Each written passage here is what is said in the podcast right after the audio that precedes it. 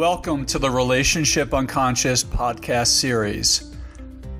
I am Dr. James Tobin, a licensed psychologist and psychotherapist. My clinical practice is based in Newport Beach, California, and I work with individuals, couples, and families primarily on their relationship issues.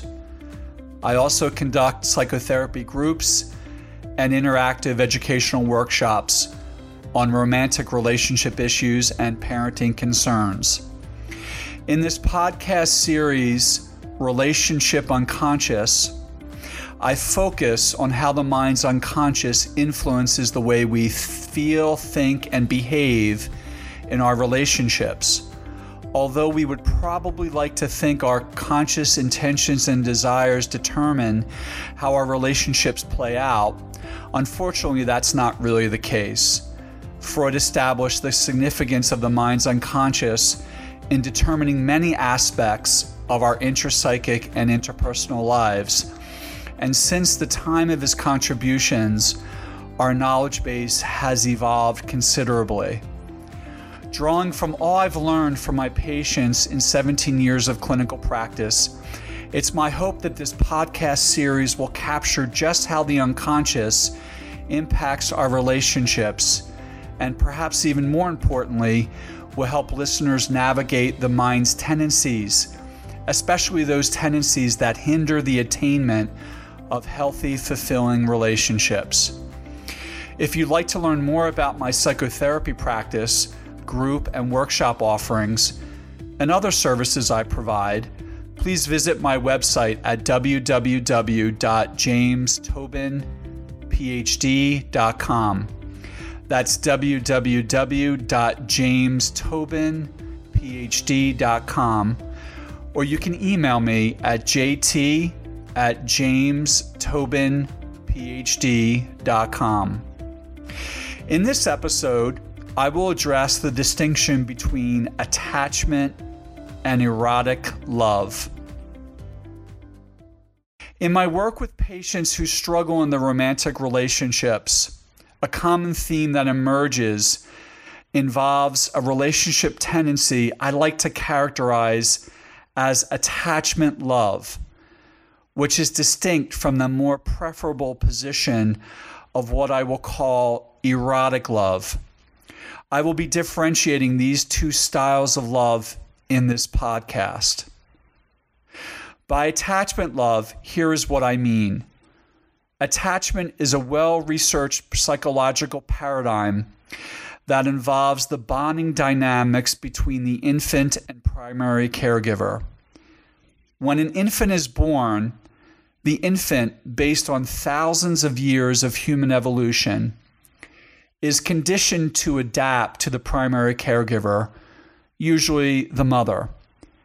Entirely dependent on the caregiver the infant's life literally hinges on the capacity to accommodate to the mother's preferences, rhythms, moods, etc., in order to get what the infant needs.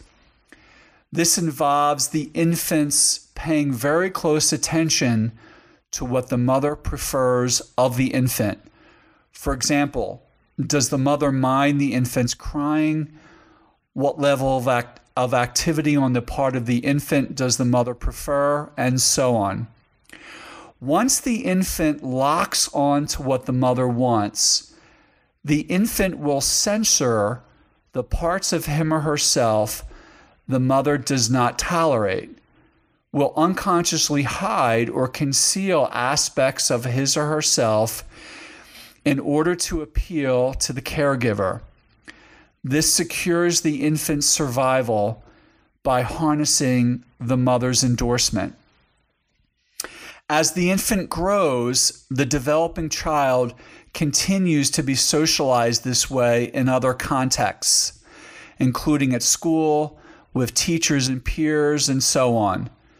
These are all sources on which the child relies and depends, and to which the child accommodates in order to get his or her needs met.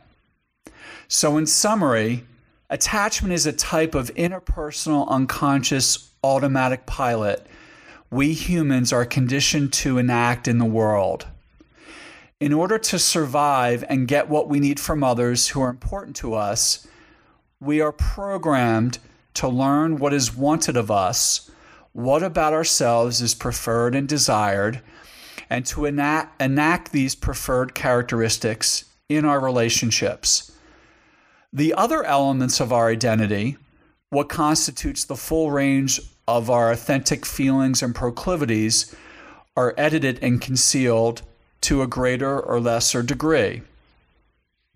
Now, that's the story of attachment. And in reality, the attachment instinct should be limited to relationships of early life, mainly to the parent child relationship in the first year or two of life. Past that time, what is required of the child to mature emotionally and psychologically is for the child to age out of attachment love and progress into a higher, more evolved form of love, eventually eventually resulting in what I call erotic love. In erotic love, one's unconscious orientation toward a significant other is not motivated by appeasement, by merely doing what the other prefers and expects. Instead, it is motivated by the expression of one's authentic self, in which one's personal value system emotions, beliefs, and preferences are not censored, but rather demonstrated to and recognized by one's partner. And the quality of this more mature relationship type is linked to the, to the degree to which both partners are truly more themselves, not less of themselves, in relation to each other. That is, being in the relationship helps each partner be more fully authentic, more oneself, and in fact helps each partner really discover and locate who one is. This is a very different setup than the dynamics of attachment relationships, in which one's identity is largely concealed and hidden from the other.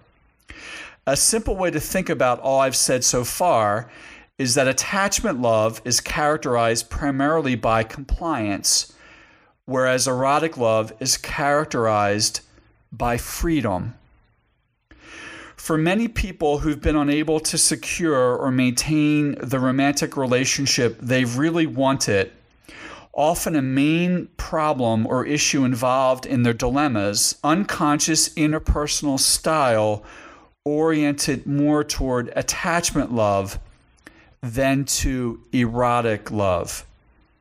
While the components of attachment are never completely eradicated in adult living, because some form of compromise and accommodation is necessary in all relationships, whether it be with a lover, institution, friend, or family member, what must occur is a turning down of the attachment instinct and the corresponding gradual emergence of an erotic instinct.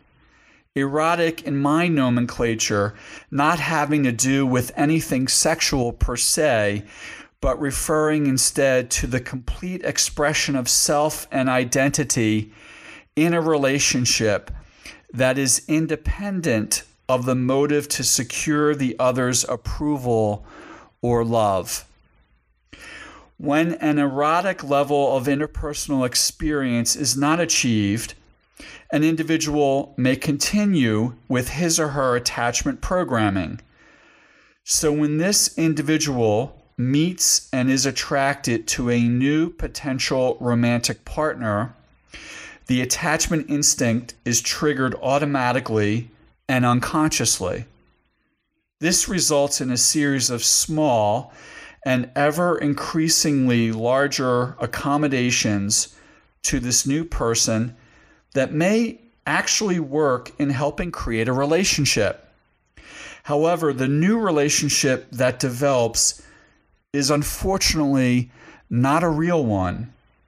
It is actually more akin to a parent child relationship in which the attachment oriented individual will gradually and inevitably lose him or herself to the relationship as well as to his or her partner. Codependence may be thought of in this regard that is, as the losing of oneself in order to adapt to, appease, and secure the ongoing love of one's romantic partner. In codependency, this amounts into a person essentially becoming the other and no longer him or herself.